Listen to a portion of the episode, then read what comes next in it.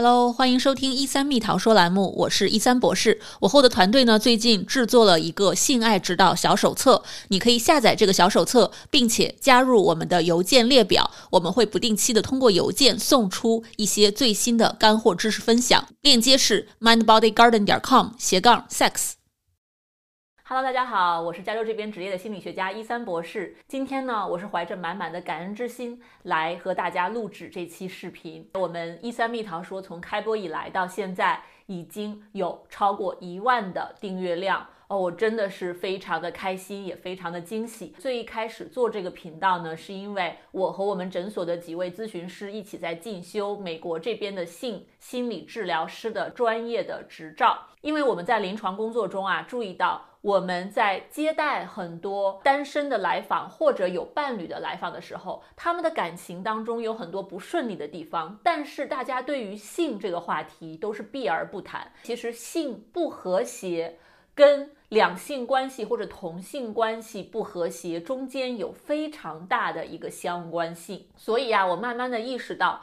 避而不谈这个话题，绝对不是最好的办法。我们在心理学上肯定不想鼓励大家去逃避，而是说，诶，有这样的问题，那么有什么科学的方法可以去帮大家进行改善？那我在学习的过程中，也是颠覆了自己的很多以往的。固有的不健康的性方面的知识储备，那我也是非常热情的，想把我学到的这些知识和我在临床上经常用于治疗和干预的一些方法，通过很简单的的方式科普给大家。希望大家通过我们的节目可以认识到，两性或者同性的性生活不和谐，完全是有很多的方法可以去应对的。自己和自己的伴侣都需要。有动力去积极的配合做一些工作。那么在这个传达希望的过程中，也很开心，有越来越多的观众听众们对我们的节目感兴趣，愿意参与到我们的讨论当中来。那今天为了酬谢大家对我们节目的支持呢，我想跟大家分享一个今年夏天发生在我身上的一个小故事。今年夏天呀。好多我的朋友都在举办婚礼，那我受到了邀请，要去参加他们的婚礼，为他们送上祝福。那自从我学了性心理治疗之后，我就意识到情感当中性是多么重要的一个方面。所以我在想，要给他们送什么样子的结婚祝福礼物呢？我灵机一动，就决定啊，去当地的性用品商店，为他们挑选合适的礼物。因为我住在。加州旧金山硅谷这边，那我首先去的肯定是我们当地这边的情趣用品商店，对不对？我当时呢不太好意思自己去，我就找了一位女性的朋友陪我一起去逛这个情趣用品商店。那我们都是很羞涩的，不太好意思走在门口，要东瞅瞅西瞅瞅啊，确定没有人看了，赶紧冲进去。但是呢，我发现这边的情趣用品商店非常的漂亮，你从外面的那个橱窗里面，他会把一些情趣内衣。摆在非常显眼的地方，但是他们摆放的方式会让你觉得这是一种非常视觉享受的物品，就把我们惊到了。说原来情趣内衣一点都不猥琐，可以如此之美丽。然后呢，下一个惊喜就是店员的热情，接待我们的是一位美国女孩，非常年轻。当我们跟这个店员说啊，我们想买这样的情趣小玩具作为结婚礼物送人的时候。这个店员就非常热情地开始给我们讲解，为什么需要讲解呢？因为它有两面墙，是各种各样的情趣小玩具，我看了完全不知道它们是什么。有一些通过我的研究和学习，我很了解；有一些闻所未闻、见所未见。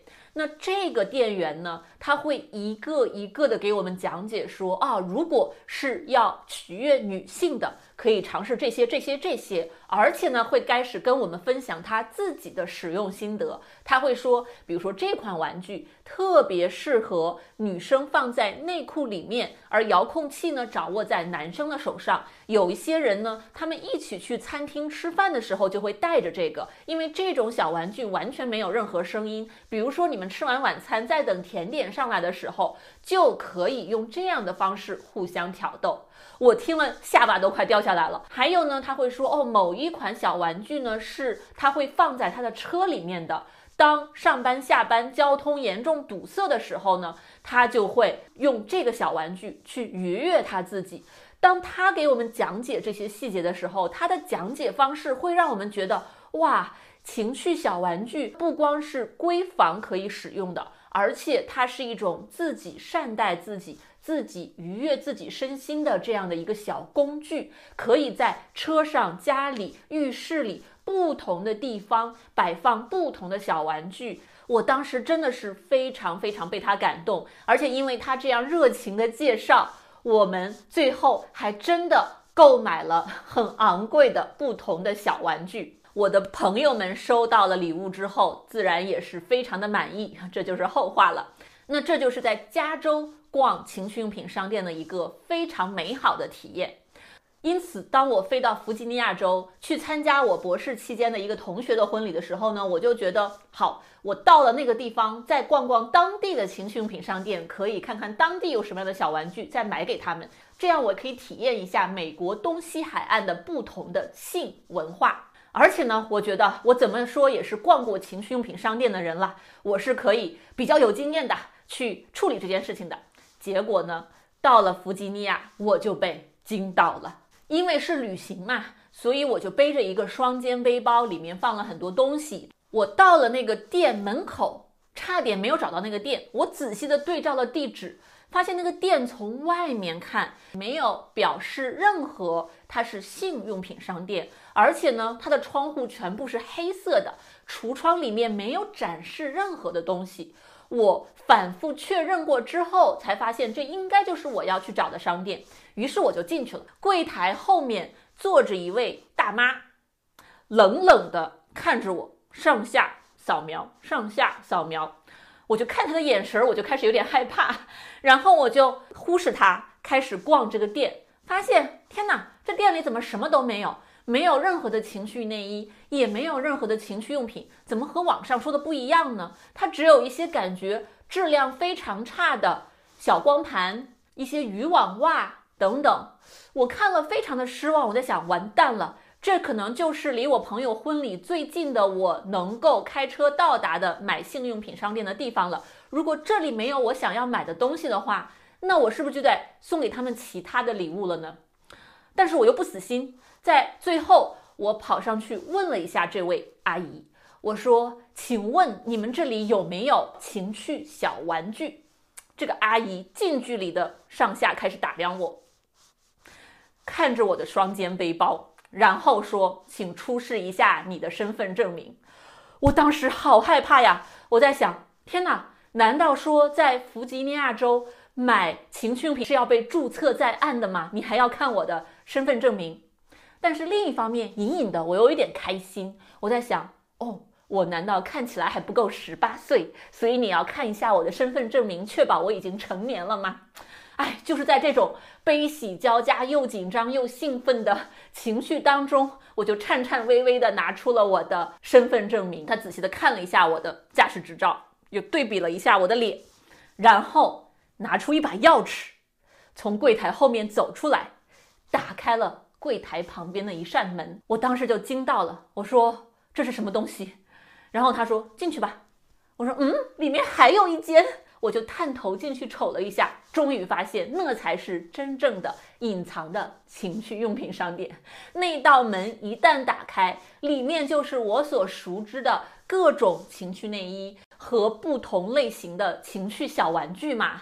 原来是藏在一扇锁好了的门后面，要看过身份证明才会让你去选购的。当我在想多问他几句，说，诶，有没有什么你所推荐的品牌啊、种类啊，什么样子的情绪玩具适合夫妻一起使用的时候，这位阿姨一句话都不说，非常冷淡。她说：“你自己挑吧。”哎呀，总算是有惊无险的买到了这个礼物。但是经过这一次的经历，我也真的是深深的体会到了。东海岸和西海岸对于性文化的这种开放程度真的是完全不一样。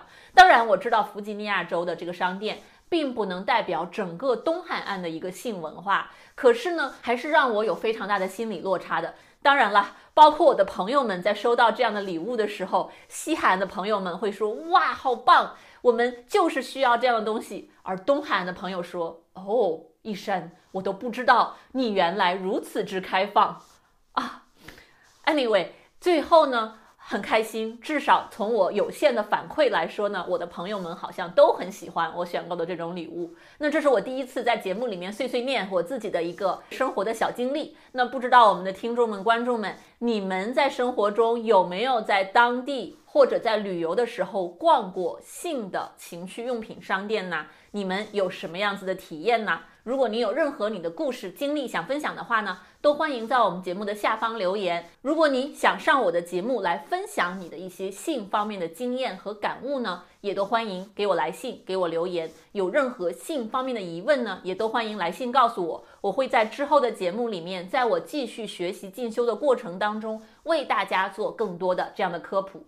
再次感谢大家订阅我们的节目。给我的这些支持，我和我们诊所的各位心理咨询师们会继续努力，为大家带来更加精彩的节目。我真心希望通过做这些科普节目，可以帮大家更科学的、更客观的去看待性这件事情，尽量的减少对性的羞耻感和恐惧感。希望大家都可以更多的互相尊重，更好的。去享受性爱。最后呢，想说科普在我，选择在你。希望大家和谐幸福。我是一三博士，我们这期的“一三蜜桃说”栏目就到这里啦，我们下期再见，拜拜。